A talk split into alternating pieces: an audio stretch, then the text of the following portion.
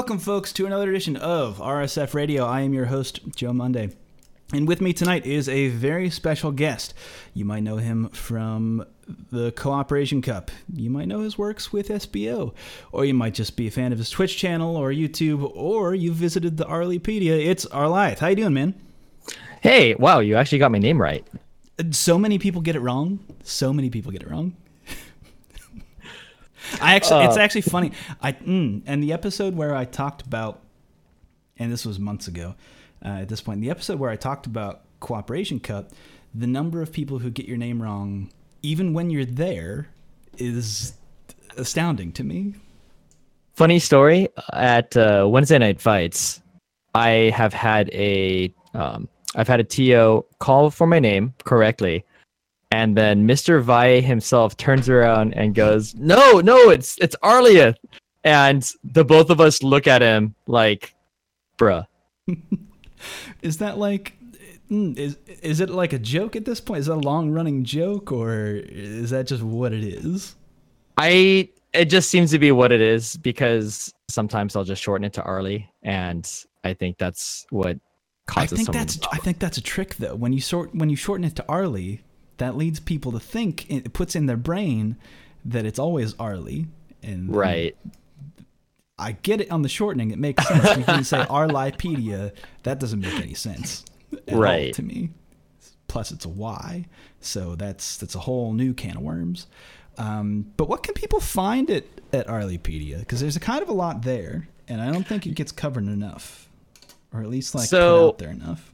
so I had a lot of plans for it, and then they became, oh, this is an unsustainable scope of work. Oh, But uh, for now, it has become some tracking of uh, various tech that I'd find with Vega. Just use that as a documentation resource. Um, Mhm. I've also documented a schedule of all of Capcom Pro Tour North America events, including reminders of when registration deadlines would be coming up. Mm. This was partly in response to me booking my flights to CEO last year and then forgetting to register. Oh no, I'm sorry. Was it Combo Breaker? It was one of those two tournaments Yeah. where Mm. I no, it was it was CEO. I showed up and I had forgotten to register, and I bodied so many people in casuals with Vega with a character that they had no idea how to play against because Vega players are so rare. Yeah, there's Uh, less and less of them. And it was like, bruh, how did you do in the in the tournament? Did you make it out of the pool? And I'm like, I I went, oh no. so after botting myself epically, uh, I decided to to make a calendar with a better documentation on it. And being that Capcom didn't really put out a a decent updated calendar this year for uh, Mhm. that would be updated through Google Calendar or whatnot. I just decided to do my own. Yeah, that's we. I like we're kind of struggling with the same thing of there not being a very good calendar. We're actually going off of like SRK's calendar now, uh, but that's kept Yeah. up by like Mushin Z and, and what he does. Yeah. Um, There's also, I mean, uh, what's his name? Ace King Offsuit also Yeah. does some good scheduling stuff, but he doesn't post things in advance uh, Yeah, on a more macro level. Yeah, he's very laser focused on getting you all the information you need for a weekend, like ready that week. Yeah. Uh, he's typically the. I almost always link his stuff on the sub just to let people know, like, hey, this is more information that anyone's gonna give you. like, period, because he found he found all the stuff. It's all the things. Here it is.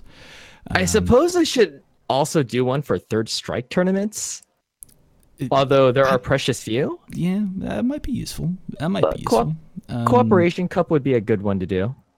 I mean, obviously, clearly, uh, can you uh, can you expand on Cooperation Cup because I've I've talked about it on the show before.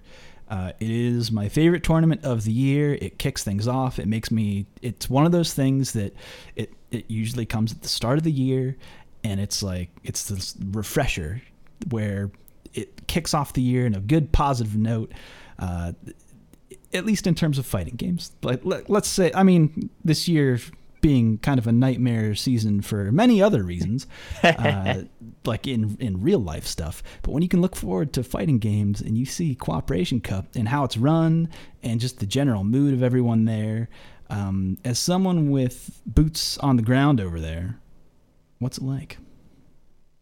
So the first thing that people should know about Cooperation Cup is it's a third strike tournament that has always and will always be run on exclusively on arcade equipment.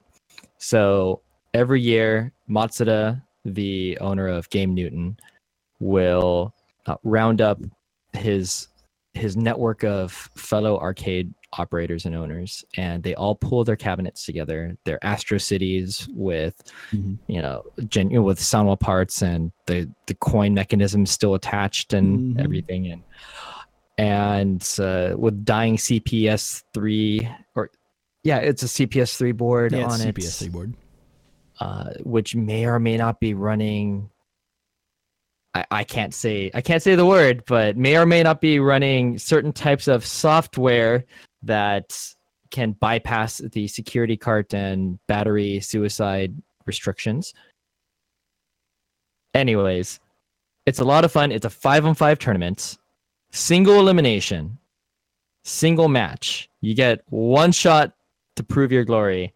I love it. Or let your team down. And you have the craziest team compositions I have ever seen in a tournament. There, there will be. You, you want to see Q? You want to see Sean, Remy, Hugo? Like, oh man, God. the Remy, the Remy this year.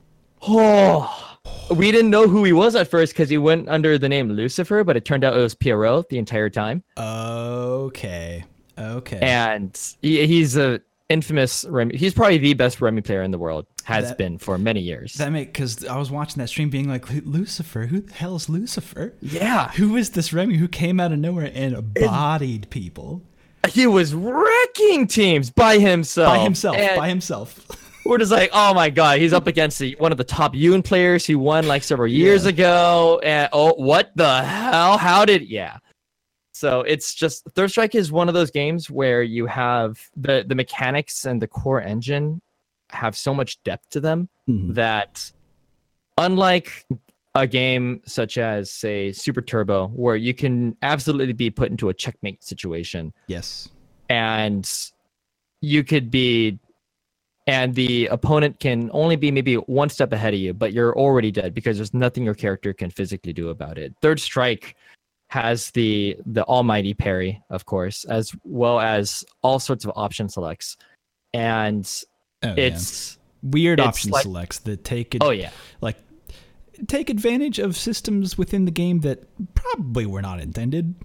Oh, absolutely not.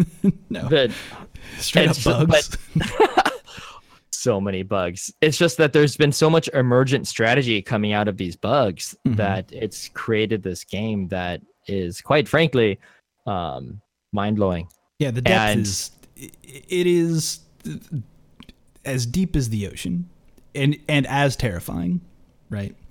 Mm-hmm. The, the, options that you are given and like the things that you have to think about what your opponent might be trying to do, and your responses to that is just it.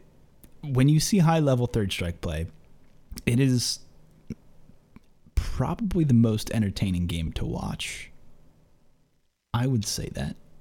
And you can tell when multiple layers of meta have happened. Mm-hmm. Like a transaction, you know, just like a, just an exchange yeah. of blows.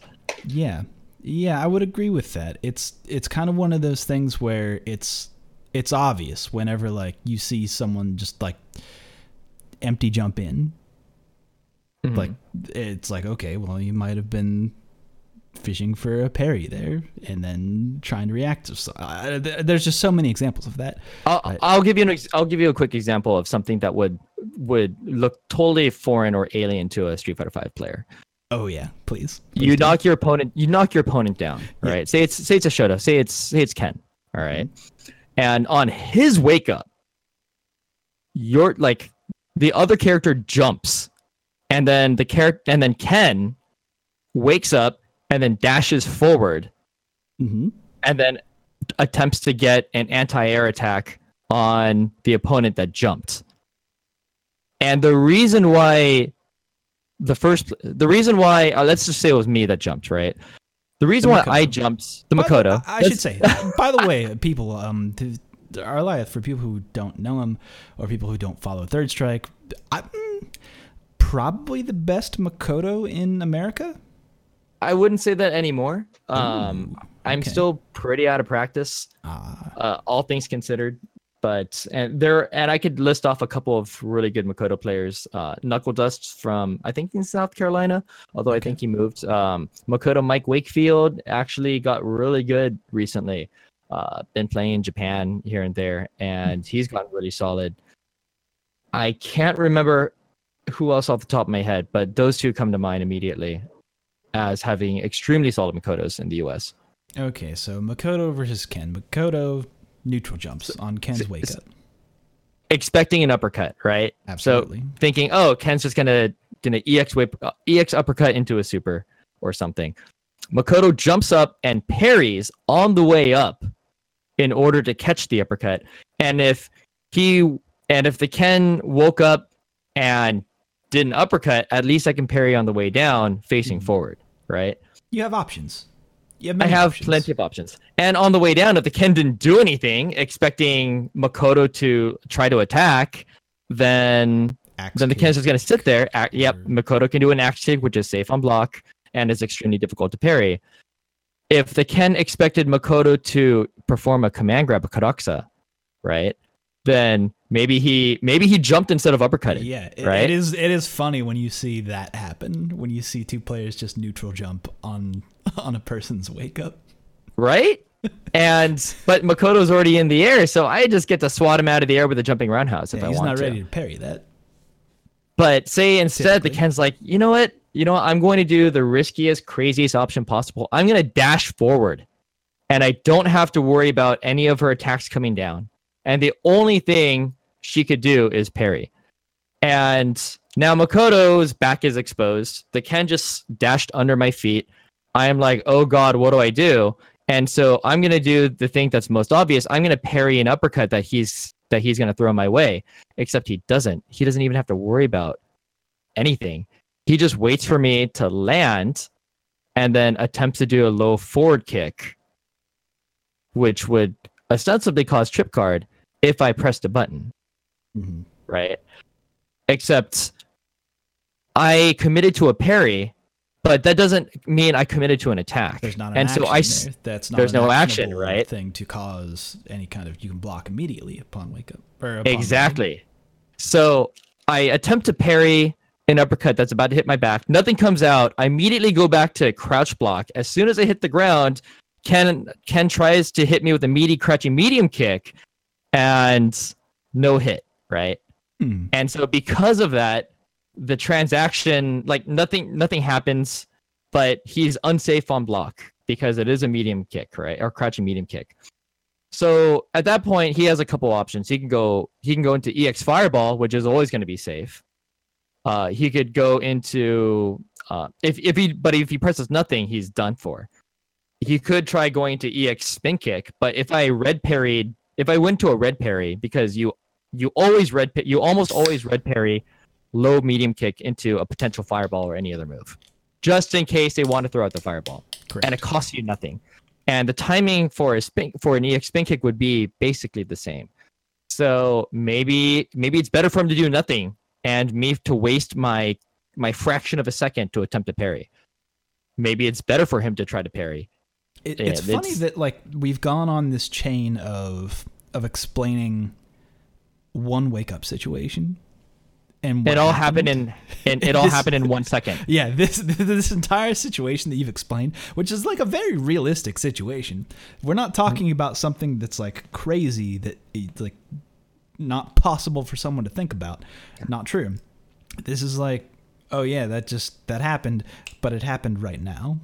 hmm You you will see people jumping on other people's wake ups all the time in Third Strike, and that is the that is the the flow chart that's going on in both players' brains. Yeah, except against a Q player. oh, Q is another matter entirely different. That matchup, man. I hate that goddamn matchup. But also, I love it because when you see when mm, when you see like Kuroda bop a Makoto. Oh, His reactions ah. though, his reactions though, his ability to just to like always tech a dash and throw or like always react to it in some way. Like, every time he's so fast. oh, he's so fast. He's so If- fast. if- If you watch, if you watch footage of him hunched over the machine in neutral, he just looks like he is like a, a cat that's about to pounce, even on defense. I saw a, a tweet recently. Oh, absolutely in defense, and uh, like he's crazy. But I saw a tweet recently that was I forget exactly who it was, but they tested everyone's reaction speeds for E League. Oh, right. That was been JB. Yeah. Okay. Yeah. JB. That's who it was. I was it had skipped my brain. Uh, but he said that they were in the top one percent, uh, even among like baseball players. But the, Right. but none of them outranked any pro hockey goalie. Right. They they apparently I'm- I might say Kuroda is like within the top one percent of like hockey goalies. he he very well could be. I He would- tried. I played. I played I some sets guess. of. I would posit to say that he is. Let's just say this. I I played a couple of games against him in a set, and he was using Akuma, and he uppercutted me every single time I dashed in. I didn't even have time to block. I thought after the first or second time he hit me with it, I, w- I thought I would dash in and then block. block, and then bait the uppercut, right? And then because maybe he's uppercutting me out of my grab. No, he uppercutted me out of my goddamn dash. And, And that is like a 12 frame dash. yeah, like think about the response time, like how hardwired your brain to hands must be to, in order to see that and react to it. Man, he's insane. He actually, there, mm, I think I've talked about it on this podcast before as well, but there's a really good interview with him of where he talked about how he improved his reaction speeds and how he started to think about improving his reaction speeds looking at uh, baseball batters like he took baseball for Oh. example uh, are you familiar with the article I'm not actually. Ooh, okay. So mm, I might try and link that in the show notes. But there's there's an article where he he goes on to say everything in his life he turned into how fast can I react to it, which started to hone every single reaction that he could think of. Like the example that he gives is at a stoplight, uh, where he's on his bike and thinking as soon as that light turns green, I'm going to start pedaling immediately and just that those little things which test your reactions on a daily basis it could be anything just any any interaction at all which would require your attention uh, just made his overall reaction speeds to everything like that much sharper so when he's paying attention to something like a fighting game and being so laser focused let's say on a 12 frame dash that's how he's able to dp something like that or react That to makes it sense. That's like some Zen level attention shit right there. Holy crap. Yeah, it's it after reading. Mm, he is. Kuroda's very good. He's very he's very good. He also he's also very weird. I have heard many stories. Yeah, I know. Uh, He, he's like he's a super like strange character. Uh, and there was that whole like situation with him. Uh, not too long. He was like his mental health was like in a bad way, but he was Mhm. on the comeback recently, and he's Yeah, Daigo helped out with that. yeah, it's fucking rad. Uh, What I love seeing also are reactions to his play. Not just him destroying people, but of of people other around him reacting to him. people reacting and then i also see these players who had never played third strike before and they see him Mm-hmm. taunting and they're like wow he's a dick because they, don't know that in Oh, third yeah. strike taunts actually do something right Mhm. Especially And- for Q, you, need, you basically need to taunt. It's a three taunts it's all about the three taunts Mhm. But no one like a lot of new players are going like wow these q players why are q players such dicks why why are they like why is he taunting three times come on the once is enough right It's a bit excessive. but the the major one is is when you do it like four times. no three is a maximum for q Why not? Because isn't it? Mm, now my brain's Hugo- messing with me. Hugo has a Hugo has a 4x taunt. No, no, no. I'm thinking of it. Isn't it if Q taunts five times, the defense buff goes away? Oh, oh yeah, yeah, yeah. I I actually I, forget what the limit I forgot the number. You're right. It- You're right about that. But I forgot. I what the don't think is, it's yeah. actually four. I don't think about it because it's just like three and that's it. Yeah. But that's the ultimate. That's when you actually know that you're being fucked with. It's when you see Yeah. him continue to talk and you go, oh no. Uh, getting styled on. Uh, but speaking of which, in situations where this might happen, uh, 30th anniversary just came out. Mm-hmm. And one of Absolutely. the games available to play is Third Strike. Uh, so I kind of want to talk about the entirety of the package of the Third Strike or the 30th anniversary Street Fighter hmm, Street Fighter's 30th anniversary arcade collection. I think is the full title. Uh, which just came out. La- hmm, I'm not going to get the date right, but it was while I was on vacation, so I'm obviously not going to get the date right. I feel Uh, like it was two weeks ago. No, it was Or no, a week and a half ago. It was a week and a half ago. Uh, Or so. But regardless, uh, it came out, um, and those games are the games themselves. Let's say offline situation. The games themselves uh, are very good recreate recreations of of those games. They're I basic- would even go as far as to say that they are arcade perfect to a fault. Yes, correct.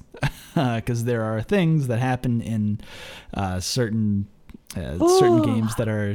I mean, like mm, that's the thing though, because those games were always broken, and there are still things that were just continually broken. Like there's a ton of examples in eh, maybe not tons, like a handful of examples, even in like uh, Street Fighter Two, where it's like Dhalsim can just disappear.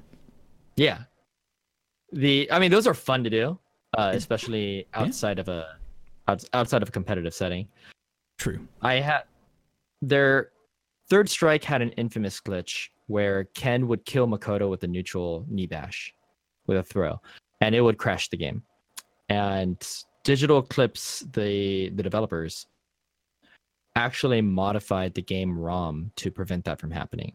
Ooh, As okay. far as I know, it's the only instance of them changing the game code to prevent like to prevent a game breaking glitch or bug. All pretty much every other glitch that I've tested has still exists. There's one where Necro will float in the air against Dudley after performing a back throw suplex on him. Mhm. Uh, there's one where after images still appear with 12 if he gets hit during uh, Oro Super. There's one. Uh, there's a funny one where if Urian is standing over Remy with an Aegis reflector, it, this is the easiest way to pull it off. And Remy wakes up, parries Aegis, and then neutral throws Urian. He gets hit out of the animation of his throw, which is a bug because throw animations are supposed to be completely invincible in every almost every Street Fighter game Right. until the actual hit, the the damage is resolved, and then the thrower hitboxes uh, the- disappear once a throw is activated they or connected. yes. uh once it connects the, the hitbox disappears and once the attack resolves the hitboxes reappear Mhm. so the the semi the attacker uh will what can actually perform certain combos where especially if it's a, a throw that launches up in the air uh can allow you to juggle afterwards if you got hit during the recovery of your throw Mhm. but in this particular case Remy gets hit out of his neutral throw against Urian, and then Urian is frozen in place and cannot press any buttons. And Remy can, is free to walk around, jump around, do whatever the hell he wants until he hits Urian, and he can literally force a timeout win by doing so. Hmm. Or he can just sit there and uh, build meter. He can literally build meter to max, and then if he has super one, just throw two Light of Virtue supers or whatever it was called uh, and throw a million sonic booms and kill Urian if he really wants to. And they kept that in. They they kept they they tried to be as arcade perfect as possible because the game is literally running emulators with save states. Yes. The the one problem that I have run into consistently is that there doesn't seem to be a proper sandboxing of of memory values or code or something in the in with between the emulator so for and- for the layman, what do you mean? So in Street Fighter 3 New Generation, uh, it's it's easiest if I give an example. Mhm. There's a glitch that will happen if Ibuki launches someone up in the air and with a roundhouse kick or hard kick and then performs a jumping heavy punch. It has a chance of crashing the game. Except it doesn't just crash Street Fighter 3. It crashes Anniversary Collection. It blue screens your PS4. And then you get kicked to the PS4's main menu. So the the crash state is not contained in a small sandbox. It just corrupts and crashes the entire anniversary collection game itself and just boots you out. I didn't realize that. Yeah. Uh, I actually put a video up of it on on my YouTube channel just for because I was trying to demonstrate the glitch where Ibuki walks around and floats in midair, hmm not knowing that it w- it also had the potential to crash the entire game. Hmm. So there are instances which, because it is arcade perfect, cause it to just crash entirely. Yeah. There's Uh, no I- like, there's no safety nets for that. N- Yeah, Basically. there's there's no safety net. It will just crash everything. Okay.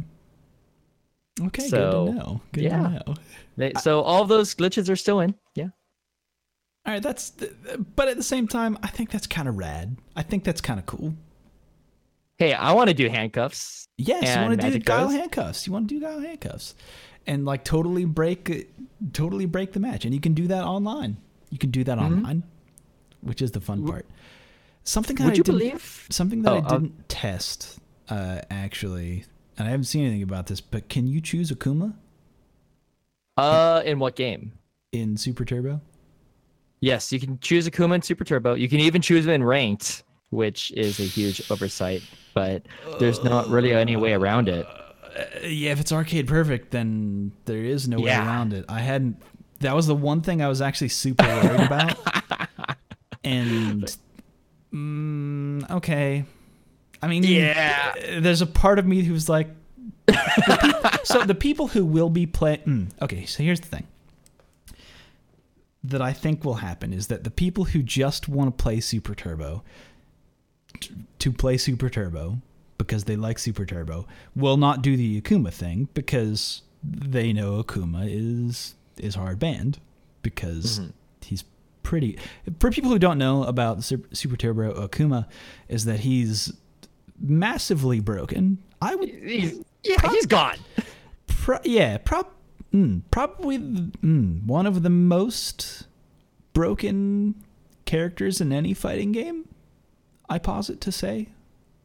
Well, SNK has some pretty crazy ones too, but yeah, uh, but in a Capcom game, Super Turbo Kuma is just godlike. That's fair. That's fair. Uh, I would say that.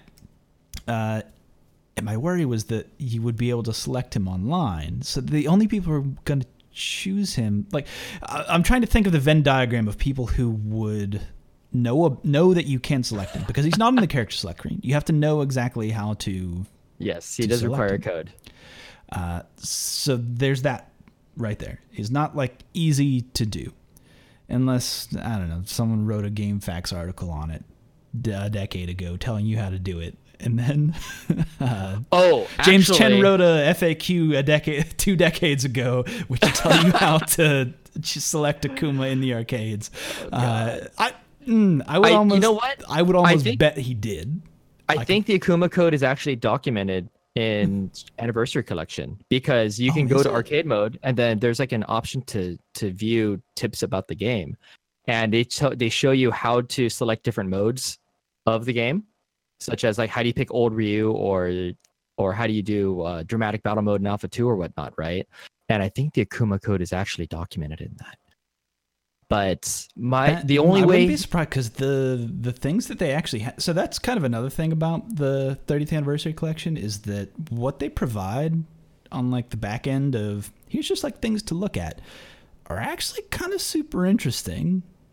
Yeah, there's a lot of good trivia. Yeah, the, and I'm usually not about that. I I usually find like my my time is a very hot commodity. It's a very valuable commodity to me. So like look digging through stuff and just looking at like like box art. I'm like, okay, like I've seen box art before, but this is like the nitty gritty of things. I saw a fat Ken that I had never seen before. that got me. Oh, ex- galleries. yeah, I I had never seen the fat Ken, and I was like, yeah. the They Ken. got the, they got a hold of uh, some pretty interesting old memorabilia and high res art scans and and Mhm. stuff. They they really digged in like deep into the crypts of Capcom for this, and uh, I actually really appreciate the the work that they put into it for that. Yeah, so those are the things that they put the hard work into.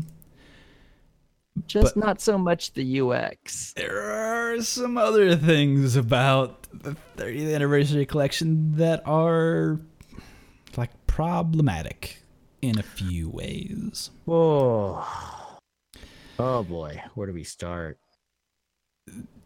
Rematch? Or well, first, oh yeah. s- So uh, rematches, I- for I- example. I, I don't even know. Like, I don't even know. Like, let's start with rematches. Okay, so you you beat your opponent. You don't get to see the victory quotes of your character, which I find kind of sad, but that's a minor point. And then you both you go to this weird Mamie looking menu where you select rematch or not, right? And you would think, okay, rematch means let's go back, let's jump back in, same character, same super art or options or what. No, it takes you back to character select screen without any warning. And so you could just sit there mashing the button to go to the next part, and then all of a sudden you go to character select and you picked Ryu in accident. Mm-hmm. Uh, this happens all the time. So it that's that's a UX issue. A user experience is what UX stands for, and uh, it's it's just so completely disjointed from what every player has gotten used to and with the standards that have been set. You know, if I want to ch- change my character, I would just go to a character select option, right? It shouldn't be called rematch. And why are we playing three three games instead of doing a best a best of three? It's always three games every time. So on online ranked, we end up doing three. We get three O sets, which makes no sense. You know hmm. about that, right? Yeah, yeah. It's it's first it's first two, not best of. Yeah, yeah. It's just they just you just play three games no matter what.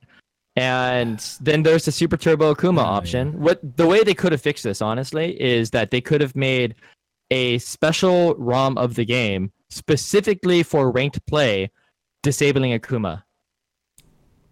And it would just take like one address modification to do that for Super Sure. Turbo. Sure. I, I, don't personally know how deep you would have to dig into the code. The code's probably not that complicated for for a game of that era. Am yeah, I, we could like. Am I ignorant in thinking that? We could we could just figure it out in about five minutes. All you do is you do the Kuma code and you check to see what what memory registers have changed between before and after, Mm-hmm. and just start experimenting to see which one was a timer, which one was uh, something else. Because there's an invisible timer ticking down, right? So you just make sure you take care of those options first, and eventually you'll find it. And then you just make sure you just hardwire that that one that flipped and make sure it stays zero. That's all it would take. Um, Hmm. but yeah, third third strike uh will still have uh, they they fixed a couple typos in it, but then there's still a couple issues with that. Um, Wait, I, I didn't actually know about this. Explain. so okay, so the thing about third strike in arcade version is I'm very well, the- I'm very well aware of Capcom's penchant for for typos. For a company that spelled their own name wrong on at least one occasion, so I believe Capcom. 12 though they f- Digital Eclipse fixed the spelling errors for 12 and then also yang mis- player 2 yang i think mistakenly has his super art 2 uh showed up showing up as magnetic storm with necro so they fixed that typo i kind of i kind of missed that one because that was that one was always pretty funny Yeah. but the problem that will happen for a lot of third strike players uh, that don't know about this is if you do not press a button to select your character on the on the screen on the versus select screen, right? And your opponent did, then they are forced to pick a they're they are now stuck in super art select mode, right? But you haven't picked a character yet. So maybe they're waiting for you to pick your character so that they can determine what super, what super I want to do or what super they want to use. The best example is Urien, right? So Akuma, so if the Urien player is facing Akuma, he doesn't want to use Aegis Reflector sometimes, right? He might want to use um, Jupiter Thunder instead, Temporal Thunder, uh, which is a gigantic fireball which does a crap ton of stun, and Akuma has like the lowest stun bar in the game. So you could actually stun him in a single combo. Mhm. Sounds pretty good, right?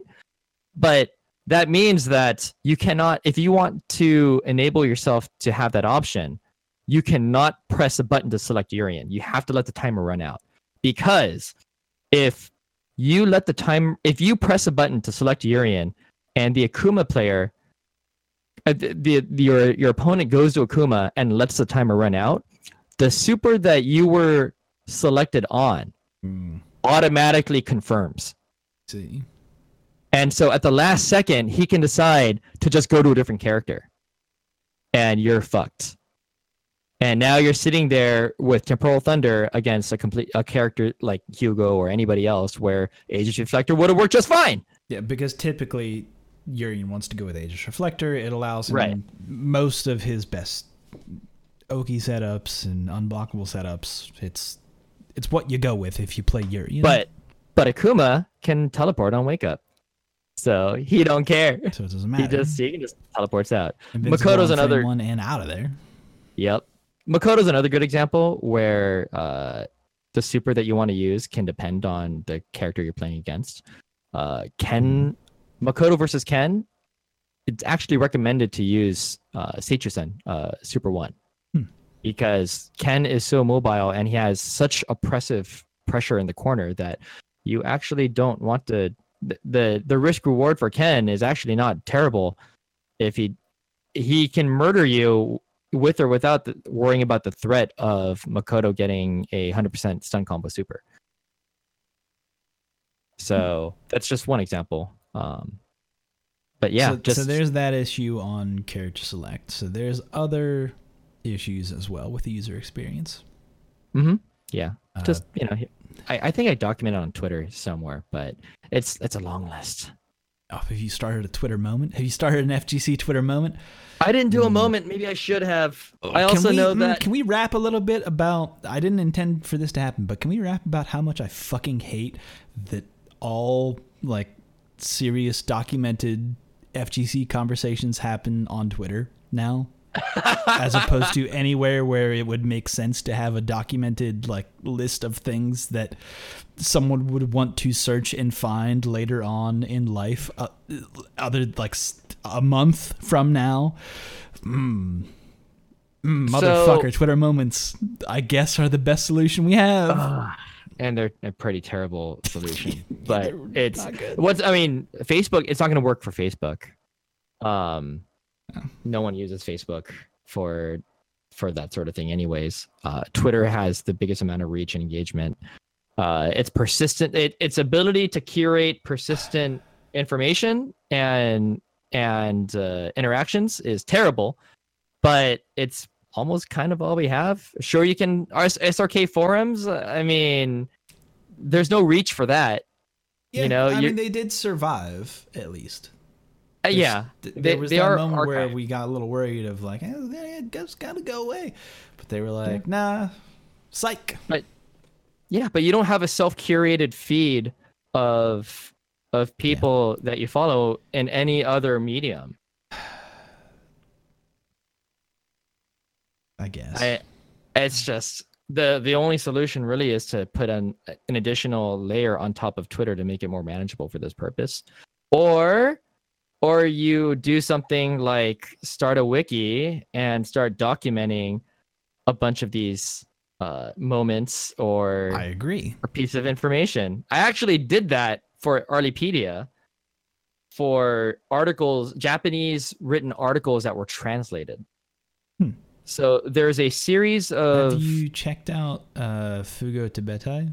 I don't know. I have actually- correct. Fugu Tabetai. Um, yeah, Fugu Tabetai. I've actually Doctor. documented Doctor Doc Fugu Tabetai. All right. Uh, great guy. If you're ever in Tokyo, Oh hit him up. He is an amazing host. but I yeah I've actually I've actually recorded links to his articles Mhm. on Arlypedia. And I think he also he might have translated a bunch of Nemo's articles. Yes, he did. The the Nemo series where Nemo talks about like kind of just a whole bunch of shit. Like a whole bunch of stuff. Yeah, he's all over the place, but it's about Yeah. how he thinks as a pro gamer. Yeah, yeah, and all like all aspects of that, not just like within the game, but also like how you manage your life outside. Oh, a whole bunch of stuff. Worth a read, definitely. Yeah. But yeah, the only the only way I was able to satisfactorily satisfactorily track this, you know, this like fire hose of information is just I had to start my own wiki. I had to I had to document things somehow for uh to be durable and and easily searchable. The issue with that is that the fire hose is always on, Yeah. and your own personal time is limited.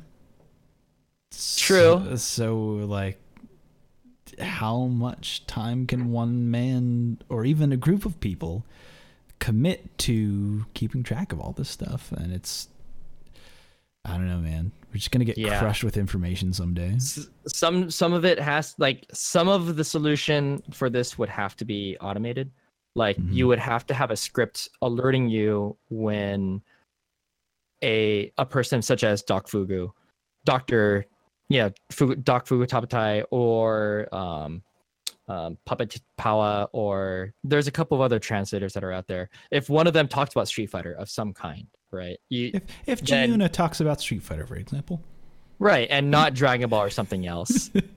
you know, if if, if Giuna eh, says anything about Daigo, you know, Okay, there, that should be a fair. flag, That's, that's right? more fair. Yeah, that's more fair. Right, there, there should be a flag for that. And so, for like, maybe you have to have a Discord with a bot that's constantly just you know crapping out you know alerts for whenever some you know player A or you know this person talks about this this keyword. And then a human has to intervene and do their whole tiering test of is this uh, high quality information that I want to record? If not okay just pass it along right? And there, but there's just all these intermediary layers to manage this information i'm in it Yeah. i'm in information technology Oh, really? I couldn't my- tell. I, I thought you were like a labor foreman or something from all of this Well- conversation. Well, my I actually have a bachelor's degree in sociology, which has nothing to do with IT. I have no idea how I ended up in it in the first place, but yeah. uh, but yeah, it's just like you're there's there is a very pressing need to manage this fire hose of information and and record it and document it so that people don't accidentally do invent the same thing twice or three times or four times in a row. I, Which I happens. can't tell you Which happens. God, I have I have reinvented an Okizeme setup with Vega in Street Fighter Five like three times. yourself. Without this doing is your it. own And- problem. Th- th- This is me, right? I made it the first time, like back in season one, and then someone Uh. in someone in in my Twitch stream will be like, "Yo." Yo, you did this like two years ago. I've been using it ever since. How did you forget your own setup? I'm like, oh god. It's pretty easy to forget things. Honestly, it is very seriously easy to forget things. Uh, it's been mm, this is kind of an aside, but especially with like Street Fighter Five, where I feel like information is is like at the precipice of the, the human brain to understand the options at any given time. hmm It pretty close. It's not quite there because th- there's there's still that that element of that our brains can't process. We're pretty like I feel like it's pretty close that you could be able to like break the code. You could see the matrix, for example. Uh, not the case because there's a human element, obviously. But like I feel like sometimes it's like it's right there, and there's just so much to know. like the game is close to having perfect strategy in a way. It is, but until saying. you introduce that human element of like, oh no, he woke up with a sweet. Sure. Like you, you kind of try to like at that point it becomes how do I overload my opponent's mental stack? Yes, yes. There's a very good article on mental stack uh, in fighting games. not not gonna find it and link it in this one, but maybe you should know it yourself if you're interested. Uh, okay, so anyway, so we were talking about 30th anniversary collection, Uh, is there any other user experience elements that you have noticed uh, that are just grinding your gears right now? Hmm. Honestly, I can't think of. outside Anything- of the netcode being bad, which is which Mm. is kind of a user experience thing. Well, there is the issue of not being able to use diagonals. Oh, uh, I just fixed this. I, I, I, in the time between me setting this up of getting our on this show, uh, and trying to talk about 30th anniversary collection, I was like, okay, I at least got to like really dig into it as much as I can. Uh, and in that time, I was like, okay, why can't I jump diagonally? Why can't I fireball? why can't I do that? That seems weird. Uh, but actually, on the if you're using Hori RAP 4, in particular, what you have to do, not all the buttons work right out of the box, by the way. You, there's probably something else that I got to do to make the start button work, but that's a whole other Oh, conversation. right. Because otherwise, you won't be. Oh, actually, that's a really important one. Because yeah, if you want to play arcade mode and you want to get past the the title screen, you hit start. But start just opens up the like what you would think is start, the options button, just opens up the emulator menu, uh-huh. right? So what you have to do, folks, to jump diagonally, is go to these switches in the back, and it has to go from uh, directional to left stick. Very important. Very important. If you don't make that little switch, you can't see it in the video portion. Uh, there's a there's a video portion of this, by the way, uh, but there's no way you could be able to see. I might zoom in. I'm not going to zoom in, but there's a little switch that you have to go from one to the other, and then at, well, also you have to go through the controls and set your make it fucking work. Uh, yeah, you got to do that, and then you and only then can you jump diagonally. But also you cannot start, so you got to find another solution for that. Fuck if I know. I, Well- I, I well, just, right, I just closed the game, so and then just restart it because Okay, I pulled up my list. To it faster. Okay, I, I pulled up my list of UX gripes, and while we're on the topic of controls, the fact that this game is on the Switch, right?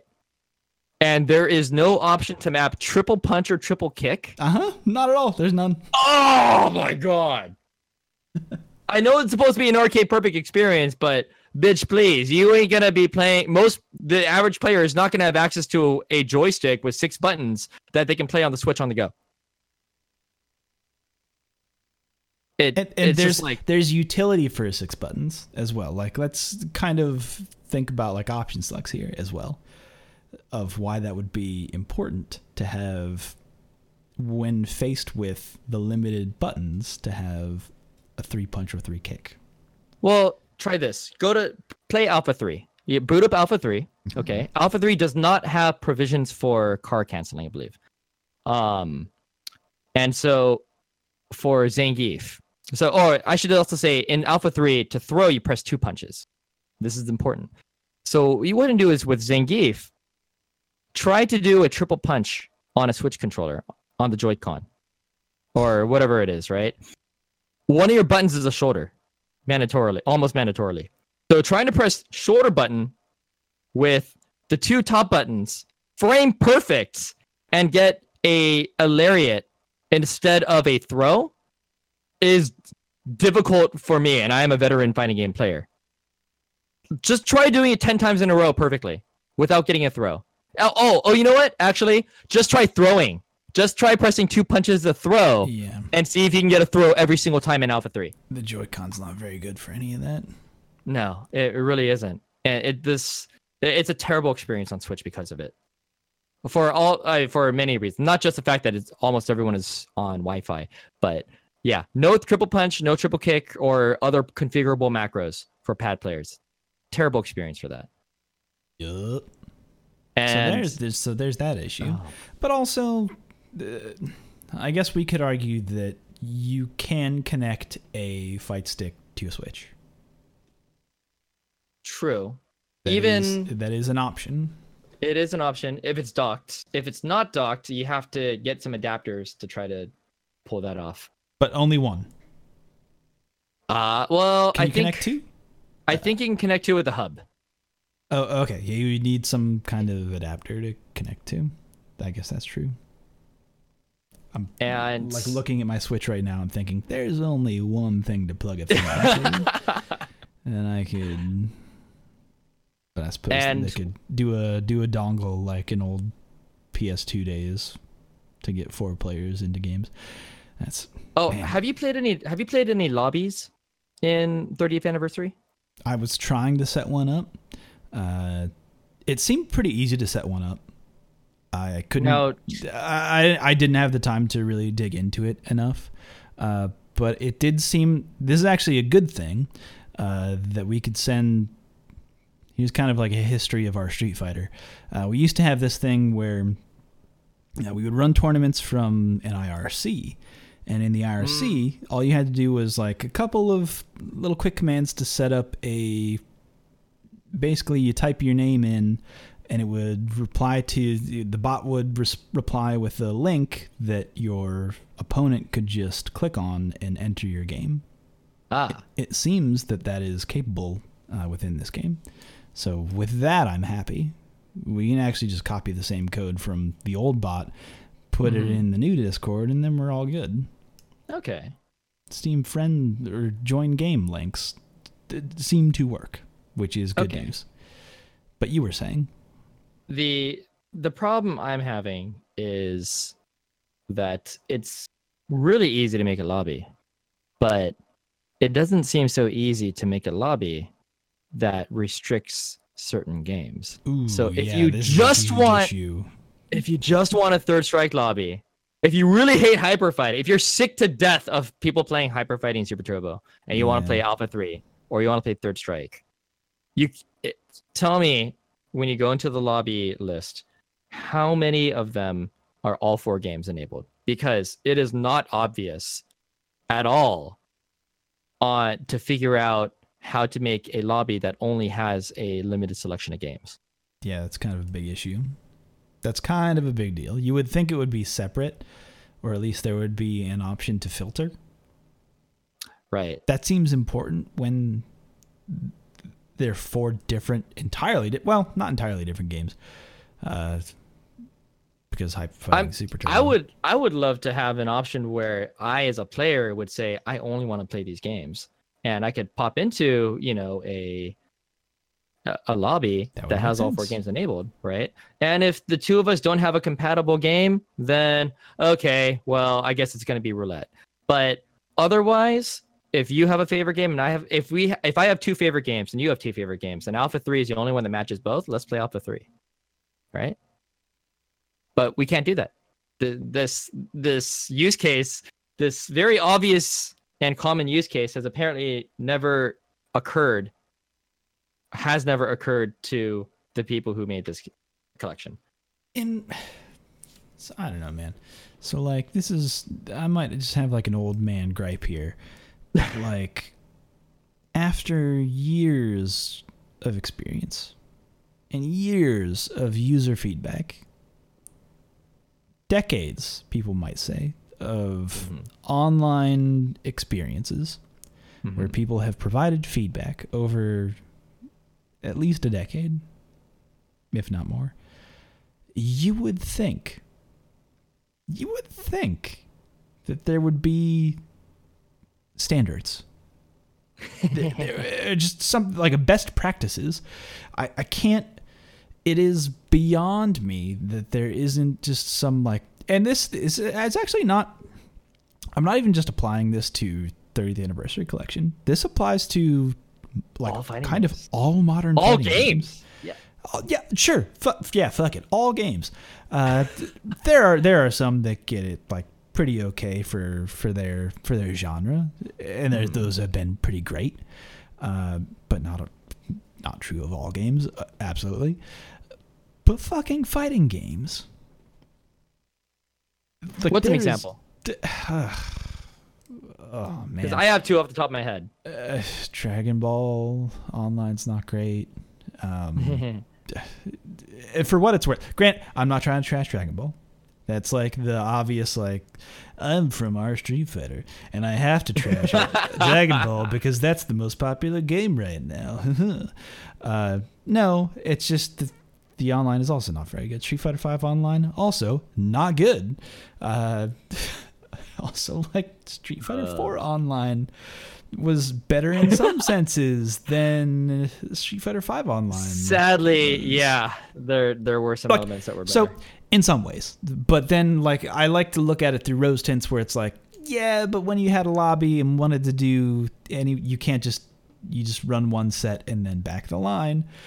I've sat through hours of tournaments, online tournaments in Street Fighter 4 of like, okay, back of the line, I guess. We got to wait for that guy to ready up so they can send me and my co-commentator down to the back of the line because this is a nightmare life that I've chosen. Oh well, uh, forget about those dumb- those terrible things. Uh, yeah, but like, I don't know, man. Like, I don't know. how about uh, all right? well, the the funny, okay.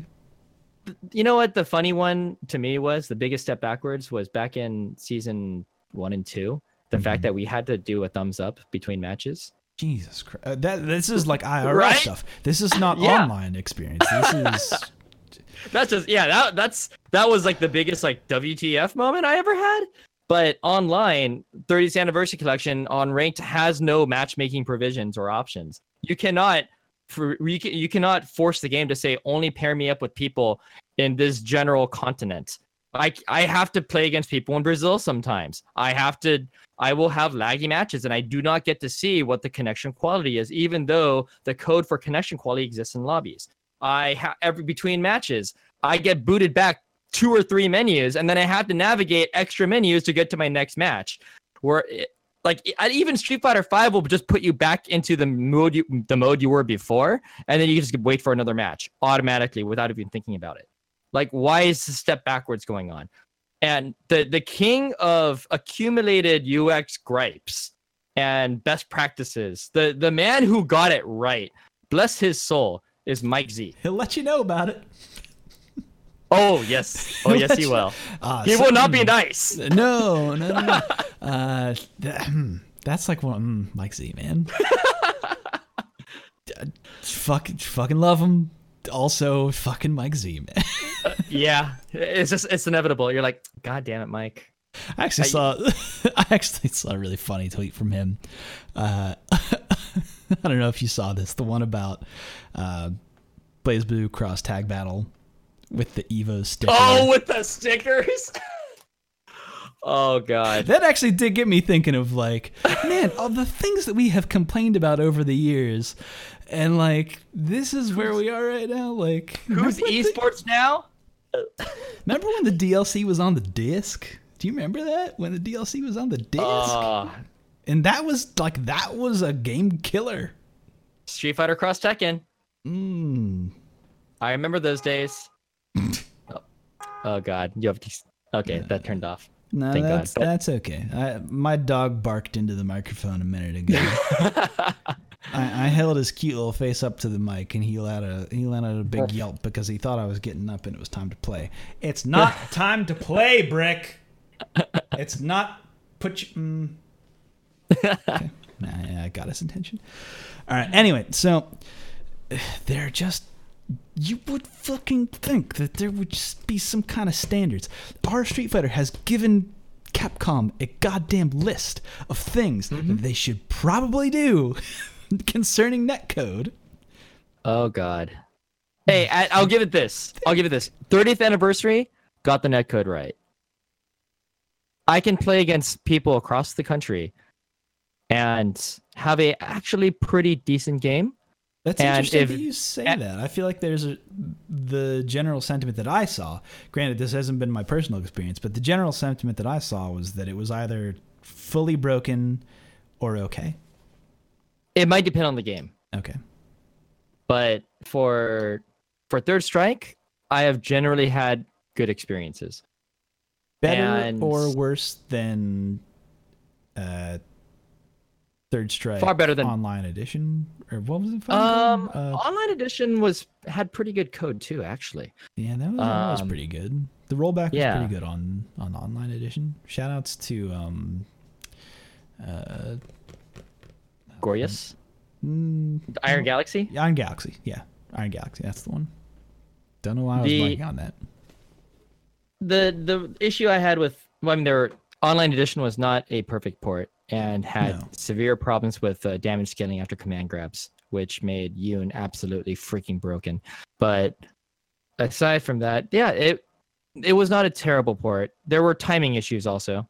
Um, The 30th anniversary timing feels pretty good. Netcode feels pretty good. They actually implement proper rollback and clock syncing, I think. Hmm. Um, that's the problem that Street and also the the lag It's a is big issue with Street Fighter Five. the lag is symmetrical because Street Fighter Five has asymmetrical lag where one person has a great experience and the other person has a shitty one. Yeah, that that's been a thing for since launch. Yeah, I believe Tom, Tom Cannon. I can't tell the two apart. Either Tom or Tony Cannon. They had it gave they- that thing at Evo. at Evo about balancing the rifts. Yes, it was. It's a great- Tom. It okay. Was it Tom Pro Tom? Okay. It was Pro Um, Tom Cannon Yeah. on Twitter. that was that is an amazing talk. If you guys are ever bitching about the netcode of Street Fighter Five and wondering why is it so terrible, uh, Pro Tom just it like breaks it down to the nuts and bolts in a very accessible and easy to understand manner. Yes, You will you will feel like a network engineer after this. Indeed, I feel that way, even though I'm a civil engineer. Different, different thing. Uh, but no. Uh, it- okay, that's that's good to know though. That in that it does have good online. We're talking about like netcode lag experiences are Yeah. Or I'm generally happy can- with it. or at least can be pretty good. Especially considering that like uh, the timing, it might be weird in like different games. I feel like on like Super Turbo, it might be different because of Uh, how, like, Super Turbo has an issue with our red in general. Super Turbo also has an issue that the game runs too fast because ranked Yeah. mode automatically sets it to Turbo 2, I think. Mm, think- so. Um, Or something or something along those lines. It, it had to do with the turbo setting. Mm, like Turbo Two, US or Japan. That's what I can't remember. Speeds were, yeah, I'm I'm like thinking about a tweet I saw like a month ago of of either James Chen or Alex Valle saying like like Turbo Two is. Uh, no, it's the correct. I, I feel like the the result of that one was that it was the the correct. It was set to the correct one, whatever it is. Okay. I think, but don't quote me on that. I might be wrong. Might be worth looking into. Uh, I'd have to talk to someone who who knows about the nuts and bolts of of Okay. ST. I do remember that it was an issue. Yeah. And I hope Digital Eclipse does not fuck it up when they release it in Japan with the Japanese ROM. That's why it got delayed. in Japan. Oh, I didn't know that. I didn't realize. Yeah. That makes sense though. That's Yeah, cool. 'cause, that's uh, that's cool. Capcom- That's super cool. Well, I'm, I'm glad they're doing it. It's just that at first, right. uh, Capcom thought, oh, we'll just release it and it'll just use the American ROMs and we'll just set it to Japanese language. It should be fine, right? I'll select Balrog. uh, That'll be good for sure. Yeah. Uh, except that, you know, they didn't really think about the other material issues such as timing speed differences in Super Turbo, for example. Ooh. Um, yeah. so yeah, yeah. I mean, like these are- one was one. Let me think about this. Like one was faster. You know what? I'm not even gonna try and say it because it will like I, I will be wrong about this. Yeah. I will be wrong. Uh, by the way, uh, Arlie, you are allowed to drink on this podcast. I didn't say it at the start of the show. I didn't warn you about it. Uh, Well, but damn, this, is, this is a curse-friendly and drink-friendly podcast. Uh, so I will definitely say those numbers wrong and get the math all terribly askew.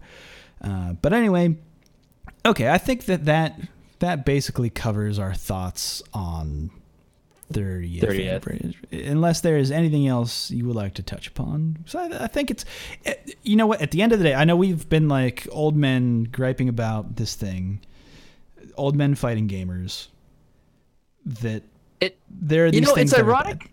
I would actually say it's ironic that you know we're old and we're complaining about it because it's really the new players that are having the that have the majority of gripes about 30th. Oh, hmm. Hmm. Because for us, you know, we go, oh hey, we get arcade perfect nostalgia, right? You can play Alpha 2 offline. wherever now. And like Well- it works.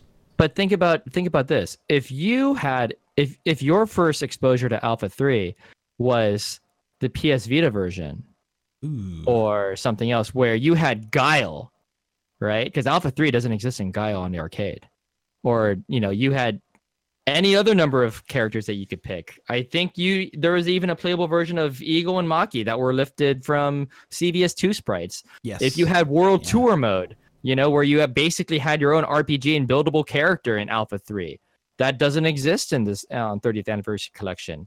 Not to mention, you know, the fact that you can't remap buttons and all sorts of other issues. Uh, like, yeah, for the new player, like, not for the old guys, for the new player, it, it, it can be a very shitty experience. Hmm. So, yeah, that's all I have to say about that. But also, like, you get to play all the old games, like basically arcade perfect. And there's there's a part there's a part of that to me who's like, this is good. Like objectively, overall, I might hate certain things about it, but like objectively, this is good. Yeah. I, I would give that, it. that I think they could fix in patches. I'm not. I'm Mhm. not a.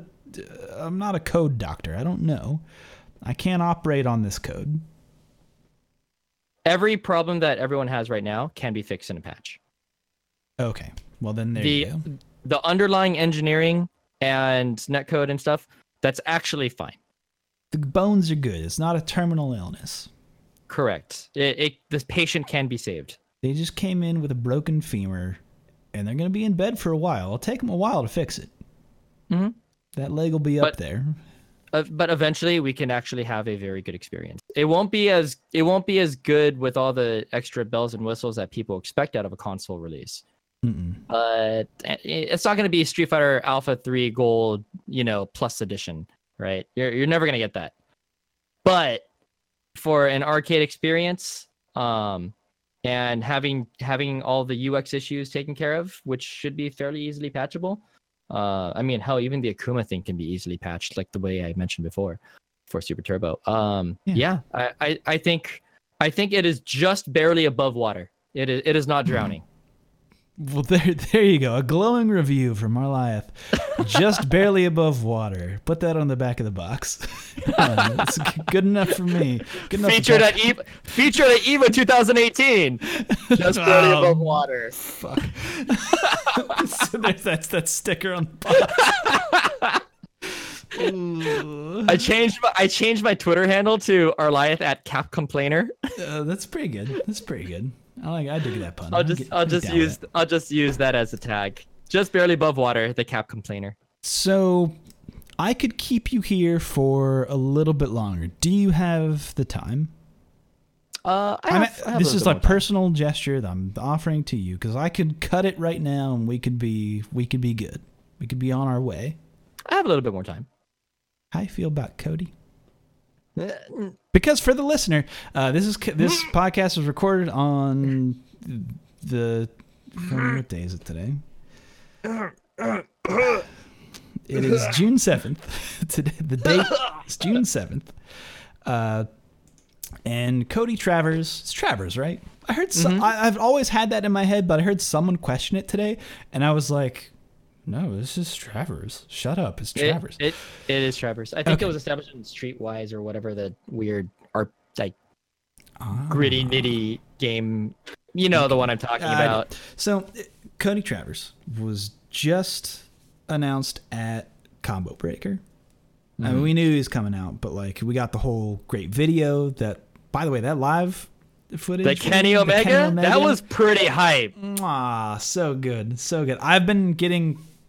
Oh man, I saw people say that like for Sagat we got to get LI Joe.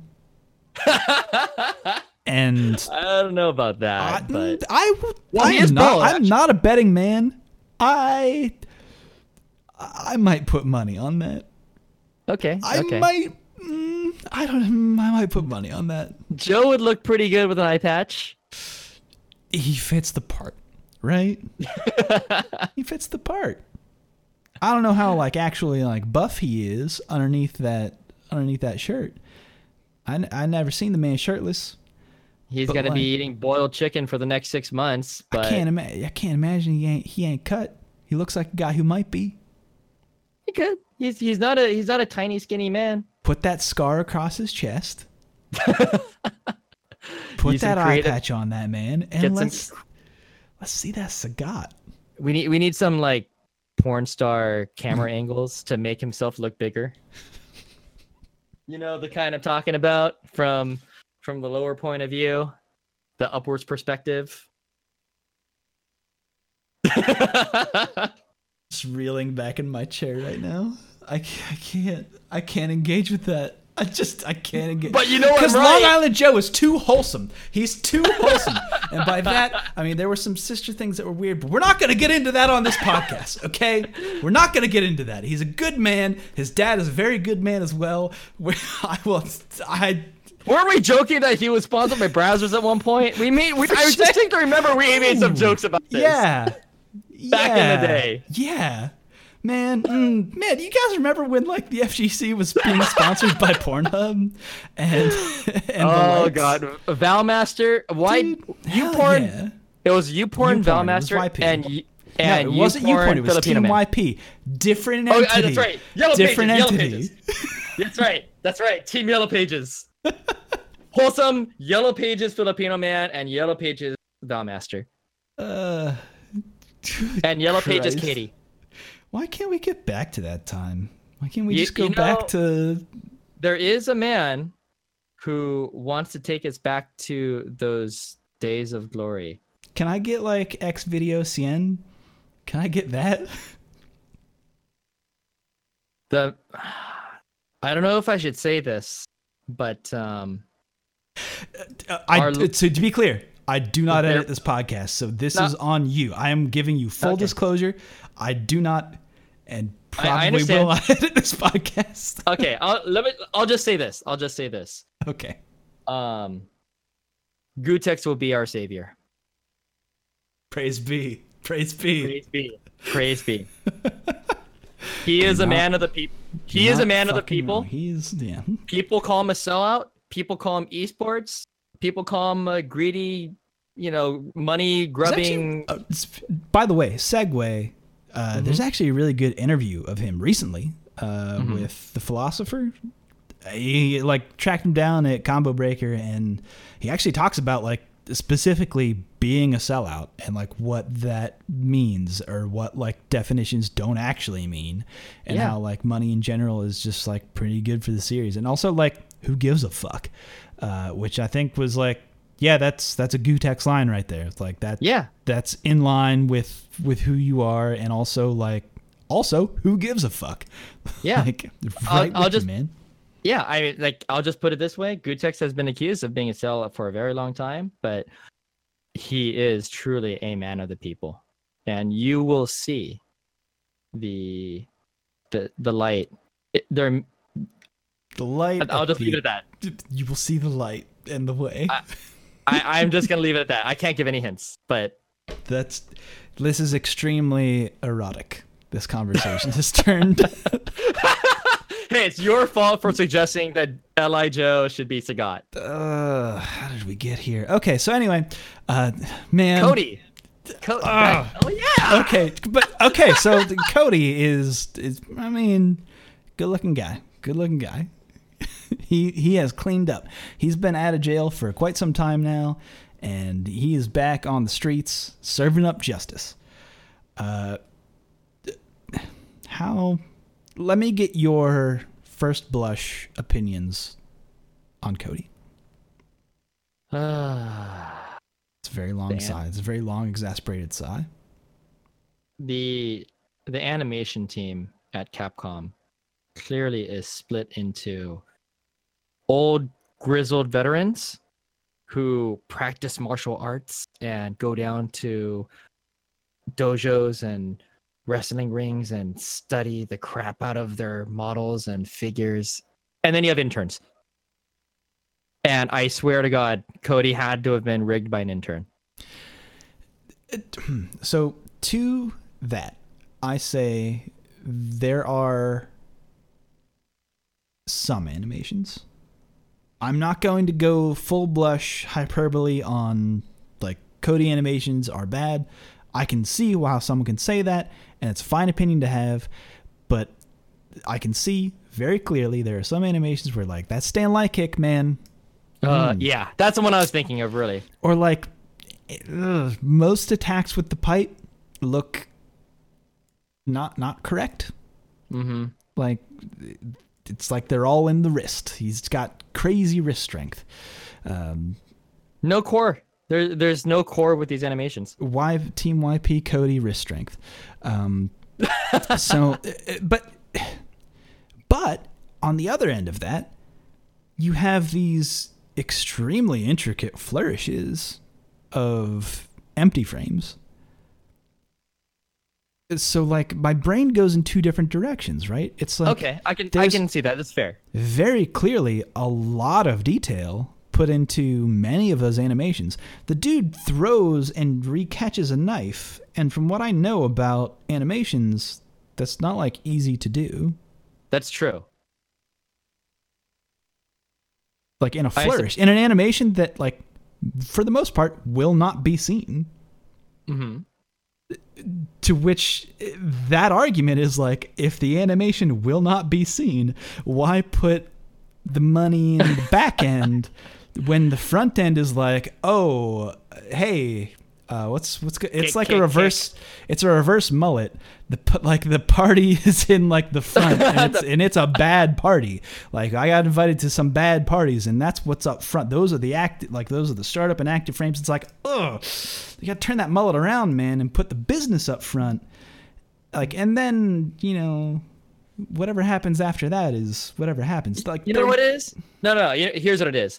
It's a it's a shitty movie, and and even shitty previews, but the end credits are amazing. Okay, there's a really good end credits scene. There's There's really good end credits, but you might you might have walked out because you got really pee, or You saw know, or you got Thanos at the end, so that's good. yeah, pretty much. if you stuck around, right? if you stuck around.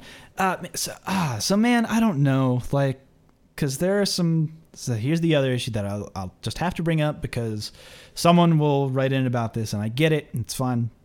But like the Twitch stream, I don't know if this is true, but this happened the last time with with Falke, where it was like, okay, that's like the 30 frames per second stream, so you're not getting everything. It's not as Ah. fluid. But at the same time, that leg just Even- is fucking out there. The leg is just. bleh, bleh. Even 30 frames per you. second is not that that's such a weak excuse. You can even in 30 frames a second, you can clearly tell where energy transfer comes from the feet and the hips, like the twisting of the torso, like where Mhm. the core energy transfers from like your shoulder to your wrist to your fist, right? Yes. Yes. I- I- I could watch Falke's critical art in 10 frames a second or in 200, and it's gonna look just as shitty. Okay. But the sound, Ar- Arlieth, this get the sound there as well. You didn't hear the sound of the, of the pipe hitting. That's that matters, right? You're not gonna hear this. You're not gonna hear the pipe at a tournament. You're not even gonna have headphones at the tournament. What the fuck, what the fuck are you talking about? not even at Evo, you're not gonna have headphones that work. So like, Oh God, yeah, the the unpowered splitters Jesus that would crackle in and out. no, they were they were power. So the issue was that they were they were only three. They were two channel, but all the headphones were three channel. Oh, that's what the root cause was. That's what the cause was, because they had the mics because they were brought to you by HyperX. Right. but they were only stereo outputs. But you had that mic input that was like, hey, uh, we're getting information on all kinds of weird channels. So, like, Lariat it. comes through the microphone the opposite way. They're trying to push things out the end holes, and that's not, mm, Ugh, ooh. it's, it's an audio Yeah. nightmare. Whenever that happens. That that kind of that kind of movie requires expert preparation. Oh. so, but so back to aside from the animations, because that's that's the thing that people have been. That's what you'll see on Twitter. That's what will get the most likes and retweets. I'm sure. Yeah, that's a clickbait.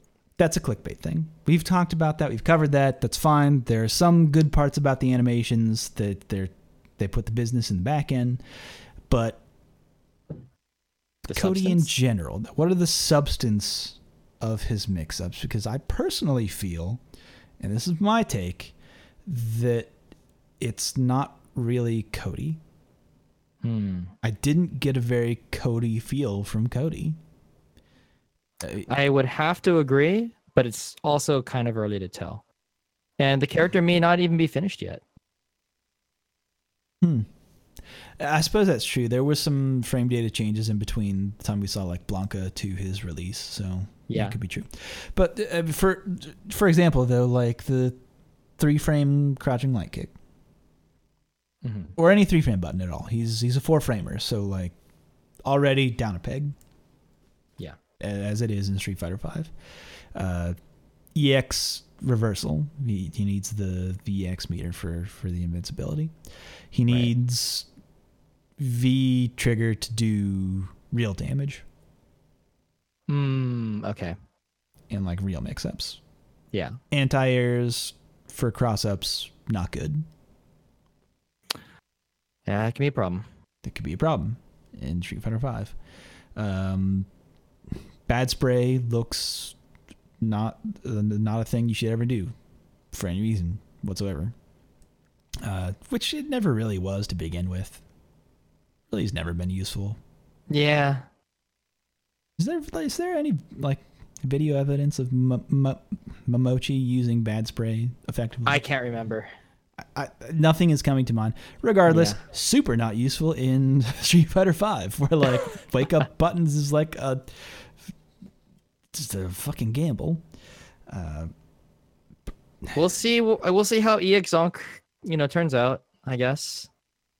I suppose the thing that gets me is that that I think was always going to happen with Cody is that to me he is a frame advantage character, Hmm. and Like Bison. important to that is that he has ways of staying in to continue frame advantage with just normals to make you scared with just normals. Okay. So similar to Bison then. Ooh, yeah, he actually isn't dissimilar to Bison. I hadn't like made that connection in my head at all in any way, but um, I might see that a little bit. His dashes, Kind of makes sense. his dashes are terrible. Mm-hmm. so that's not good. Uh, EX projectile looks like a good pressure tool. Yeah. I'll say that Yeah. much. His projectiles look pretty good, actually. Like the Did they test whether did they test whether some of the projectiles were actual projectiles or physical objects? they were actual projectiles? Okay. Uh, because he could specifically because his pipe can reflect projectiles, and they were reflecting the the tornado back and forth. Okay, that's so good. projectile not like for those who might not be following this conversation like ibuki's kunai not actual projectile EX, especially the EX kunai is a physical object that yeah goes through fireballs and strangely destroys other non-projectile entities such as Rashid's weird. tornado. yeah Yeah, it gets weird. and also like rashid's v trigger 1 not really a projectile It used to be. it used to be and my dumb brain continues to think that it is with zangief but that changes that matchup for sure I Uh, can't I can't tell you the amount of times I've seen a Rashid jump behind his tornado and my my dumb ass tries to do a full screen super to clip him out of the air. uh-huh but vegas super is not invincible At all. Just to, oh it's it's projectile invincible from frame one, and that's it. Okay, sure. I'll I'll take that. That is that is an accurate statement, but also Vegas critical art's not invincible. It's the only one in the game that's not actually invincible. Why can't it be more like Fang's critical art? I actually think Fang's critical art is super good. You know what? As like as a wake up critical art, I think it's really good. Yeah, actually, uh, uh, characters do not have very easy punishes for it either, and it does a decent amount of damage, and it leaves you fairly close to them, and it The gives you flash some really good happens after the first active frame, Yeah, so it's I like, actually I like that a lot. that's pretty good. It's a good feature to have. Mm-hmm. Why can't You know, Vegas why can't we- like that? Well, yeah. Why can't Vega have like normals that matter? Yep. There's one other thing I should I would like for Capcom to do eventually Okay. is if they ever want to implement a counter super again in their lifetime, please make the activation flash after the startup. Yes. You remember Cammy CQC? No, because no one ever used it. Because why the fuck would you use it? Because it's ass. Because oh look at me, I'm in counter state. Yeah. Yeah, with the arms to this to this. The same thing with Remy in Third Strike. Remy's uh, Blue Nocturne. You know, he flashes and then he just sits there voguing. Like, you know, he's just posing there. And then no one's ever going to hit him because the Super Flash has actually eaten up your opponent's input. So it's like, oh, okay, I was actually really going to press a button and hit you, but your your Super Flash just saved my ass. So thank you. Now Thank eat a super. Wake up, yeah. now eat this full combo. Uh, so, but anyway, so as of right now, not a whole lot of Cody info out there. Yeah. It's really just what was shared with the WSO stream, which happened. So find those videos on their official YouTube channel. Uh, if you missed the Twitch stream, uh, I don't know. Like he had some interesting things, but and it, like he had some, he had some good, what I would say, uh, positive frame advantage pressure. There are Mhm. ways where he can just stay positive at the at the expense of of meter. But he has the issue that everyone has in Street Fighter V of once you are outside of that certain range of like not being point blank, then it kind of doesn't matter. Yep. So yeah, we'll see. the The other good thing to come out of the WSO stream is that, uh, especially if they went into training mode with the uh, with the data shown, that it it makes it substantially easier for the frame assistant tool team to extrapolate frame data. Mhm. So that's a huge relief. Uh, speaking of which, I, I guess we could kind. No, we're not going to wrap up yet. We'll talk about that at the very end because you've also Sure. done work with with with Fat. And Yeah. how actually how long you been like helping with that? Were you around Uh, like in the USF four days? No, I was around. I'd say maybe a couple months into Street Fighter Five when I got really sick and tired of the lack of data for Vega, and hit up Dark Onion and was like, "Hi, this this shit's wrong," and he's like, "Oh, well, you want to help?" And I'm like, "Yeah, sure, give me access." And so, lo and behold, there is this monstrosity of a Google Doc spreadsheet that all the data was being used to track Yep. uh, but makes for an amazingly decent collaboration tool, I must say. Uh, and that is how Baby was formed. that children is where babies are made. So, all right. So let's let's kind of cl- any closing thoughts on Cody. We should we should kind of wrap up here. I should just say we should wait and see.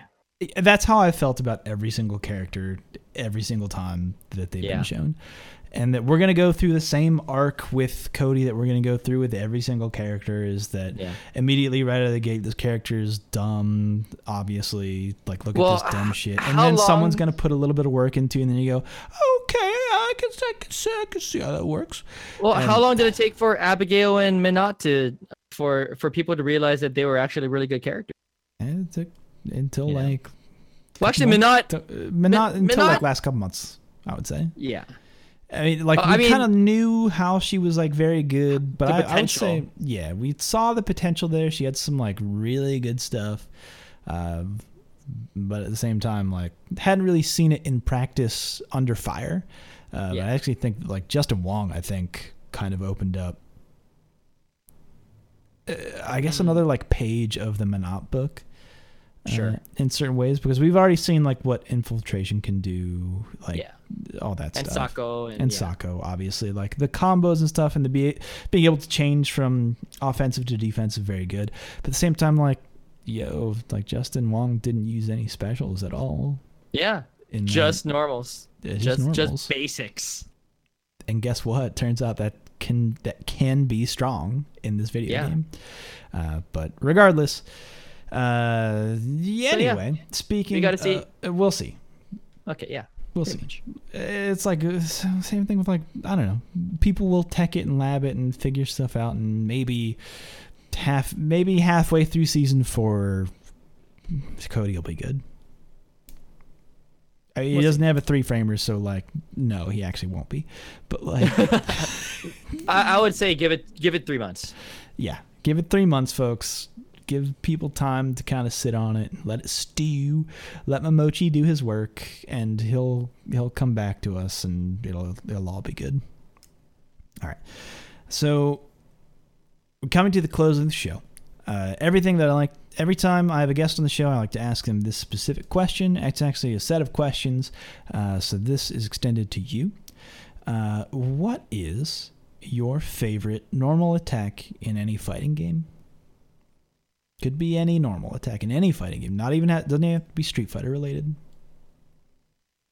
Melty Blood, Nero's jumping heavy, jump C. Why exactly that normal? Imagine a a seven foot tall man in a trench coat, looking like I don't know Tyrant from, from Wesker. Resident Evil, Wesker. right? Stars, you know, and jumping up in the air after he launched your ass and reaching across the screen with an arm bigger than the last ten minutes of Akira. That's, okay, that's good. That's a good. It's like roar, you know. Yeah, Uh, that's a good mental hits- picture. I like the. hits multiple times, slams you off of the wall, okay, and allows you to ju- land, jump up again, and get it several more times. There, like there are, there are combos where I literally use jump C like three or four times in a row, and then end cancel it into an air throw. That that move is just monst like just, it's just a It's monstrosity. monstrous. The And end of, like the end of Akira. It yeah, last ten minutes of Akira. yeah, that was that was. I, I like that mental picture that you had that you had painted. It was is very good, very accurate. In fact, Yeah. Uh, Also in Jap in Japan, the move that that exact move is nicknamed Biohazard because Biohazard is the name of the Resident Evil series in Japan. makes sense. Makes sense to me. So actually, because most for the most part, uh, the only people who listen to this show um, typically just play Street Fighter. Uh, not true of, of all the listeners, obviously. Uh, but for those who might not have reached out into the air dashers that you're speaking of, uh, why might someone play Melty Blood? Is it worth going after at this point?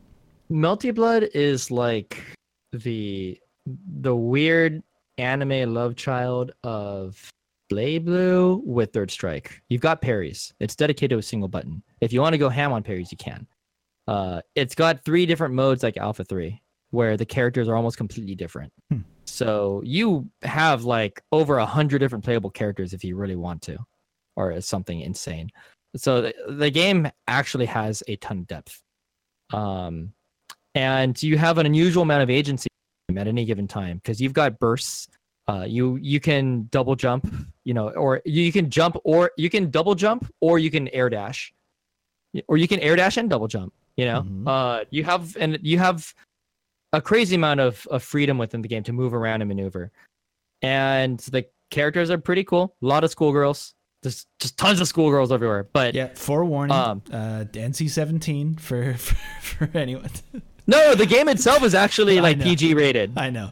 The Uh, don't Google. okay, but the it. source Don't material. Yeah, Do not Google the source material. Yeah, safe search on, folks. Like you don't want to be put on a fucking list, okay? The, the source, ma- oh god, yeah, the source material may or may not be uh Team YP friendly, Christ. but it is it is actually a really fun game. our bright future. Uh, no, that's cool. That's cool. Uh, I always like to recommend different games. Like I'm a big fan of UNIST, and I feel like more people should play UNIST. Yeah, It's a very good game. the same team actually. UNIST uh, is the same team as Melty Blood. Melty, yeah. Uh, so anyway, uh, that's the first question. The second question: What is your favorite combo in any fighting game? Ah, uh, it's a combo that I I cannot pull this combo off. Ooh. Um, maybe if Second Impact had a real training mode, I could eventually do it. But it's a combo with Ibuki against Hugo using, I think it's Hashinsho, the Super R3 in Second Impact. Um, basically, you could combo it off of like anything into a ground rush that ends with a launch. Huh. Um, but oh no, I'm sorry. The combo I'm thinking of is actually with Super with Super One with um what's it called? Um, with Kasumi Suzaku, but you, actually there there are combos with both.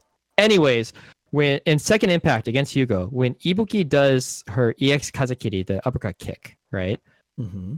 and then begins her descent. She can air chain, jab fierce, land, and you, you have to time the jab fierce frame perfect. It cannot be too early, it cannot be too late.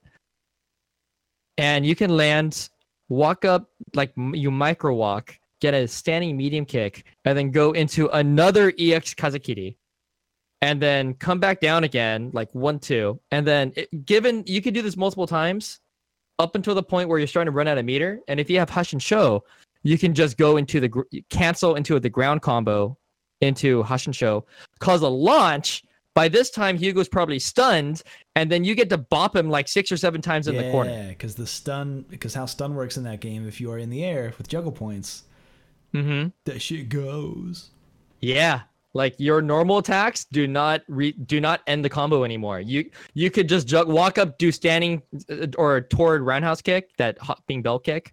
You can do that like six times if you want to, and just get juggled straight up. I didn't know about that combo. That sounds, that sounds delicate. I I can find you a link for the combo. combo. The the team that discovered this combo is a group of people called Skillsmith. I love. they were- I love that this combo has lore that includes a team of people. It so Skillsmith was a club of of of Japanese fanatics who would pool their resources together and just buy all the game, like all the fighting games, like and have the actual arcade hardware. okay. And in the combo videos, you will see that they set the rounds to like nine, and it's like, Right. you know, and they've very meticulously mapped out how many hits it takes to build up stun meter to X to this point, or what. Uh, you'll see multiple perfects on the board because they just do nothing but on their original arcade hardware lab combos and try to break the fucking game. They even have semi-infinite stun combos on Gil, the boss, which is not selectable. They played single player mode all the way to the last boss. Got him were so good that they didn't suffer any damage and got him almost stunned and recorded a full on 99 hit stun combo on Gil. so anyone who doesn't know what that entails, 30th anniversary collection is out now. Uh, Oh, God. Try and face Gil, and just see what that's like. Lube up, by the way, because that can turn into a nightmare scenario uh, pretty quickly. Apparently, not the case for these guys. For this team of players, what was the name? Skill. Um, what was the name of the team? Oh, Skillsmith, one word. Skillsmith. Skillsmith. That's fantastic. I mm, I would like to dig deep into that lore. That sounds so good. Oh yeah, man, that's you'll, enticing. you, you'll enjoy it. You'll enjoy it. That's very enticing. All right, that will just about do it. I've kept you well over the time that that I've allotted. Uh, so thank you for for sticking it out for for this amount of time. Sorry Thanks if you didn't me. sit down with with a drink or you know weren't didn't cut a hole in the bottom of your chair to to pee or poop like I have. Uh, in, in that that amount of time. Uh, but thank you for joining us. And where can people find you on the, on the internet? You can just stick my name anywhere, almost anywhere. Um, that is legally allowed. So Can I Twitter. stick it into to you porn. Will anything You know, come up? I don't Have you I submitted? don't. I've never tried that. I've never actually tried that. I really should. Um, Just put it But- into Pornhub and be like, "Oh yeah, that's weird. There's a combo wow. video here. That's that's strange. I wonder why that. Why is long hair, long-haired Asian man takes advantage of. yeah? Also yeah, it's also tagged long hair Asian man. Oh God. Oh, but yeah, Perfect Twitter finish. double P, yeah, yeah. P all over. It's just P's all long hair Asian man. P's all over. Poor poor nerd. Uh, God, uh, with his stick. Um. so yeah, so I've got I'm on Discord. Um, I've I and Facebook and Twitter and whatnot. I on my Twitter I have a pinned message and it pretty much has the easiest ways of getting a hold of me. Mhm. I run arlypedia.com where I just uh, plop a bunch of random information and uh, and uh, fighting game resources. And Twitter is probably really the easiest way to get a hold of me. Mhm. So yeah. all right. Well, Oh yeah, on Twitch. Also, I should Yes. mention I do I do stream on Twitch. And you have a YouTube channel which you've been making. You've been pretty prolific the last like couple weeks. Not as much as I wish as I should be, but yes, I Oh, will be putting some. you with your free time to make videos and do actual shit. You son of a bitch! What the- you motherfucker! With all your free, oh, I don't really have all that free time to just make like a half a baker's dozen of videos in the last like two weeks. Hey, hey, I haven't even. St- I've barely streamed these past this past two months. Ah, fair. That's fair. I'm just giving you shit for it. I'm just giving you shit. But people But should yeah. should check out your your videos and your video series that you have going on. Um, you doing any more work on the Vegas series? I will. Okay. Um, I'm gonna I'm gonna get 30th anniversary out of the way first. It's Uh, prescient. that's also where I make my money at uh, at Wednesday night fights. I didn't go this past week, but you know, it I got first place last time, so Cool, cool. All right, So, yeah, folks. that- uh, then, if that's all, anything else that you can think think to plug? yeah. Don't look through my Reddit history. Please don't. Uh, all right, so Kiapa. Uh, anyway, folks, that's an ep- that's an episode. Gonna call it. Throw in the towel. Uh, you can find me at Super Joe Monday on Twitter or at RedditSF on Twitter. That's the official uh, Twitter account for the subreddit. Uh, you can just find me on the subreddit, uh, Joe Monday. Uh, other than that, uh, you can, if you have any questions, comments, or concerns, please email in to the show. Uh, type in questions in the subject at redditfighting at gmail.com. So if you want to show me where to find all the long hair Asians PP with stick on uh, on Pornhub.com. Uh, we are not sponsored by porn, you Pornhub. porn. Uh, yeah, sure. We are not it right. sponsored by YP. By the way, on this podcast, not sponsored by YP or any affiliate stations uh, whatsoever. Uh, but if you have any questions, fill out. And of course, uh, uh, we'll have all the things we talked about mentioned in the show notes. Uh, so if you're looking for those links, just scroll down below and you'll find that. But that's the show, folks. Uh, so again, thank you, Arlieth, for joining me uh, this evening. Talk about some good old games. It was a good time. Yeah. Thank, Hey, yeah. thank you for having me. Oh, it was a pleasure. Any time to talk about some like old bullshit, I would be happy to have you on. Uh, but that's the show, folks. But until next time, take care.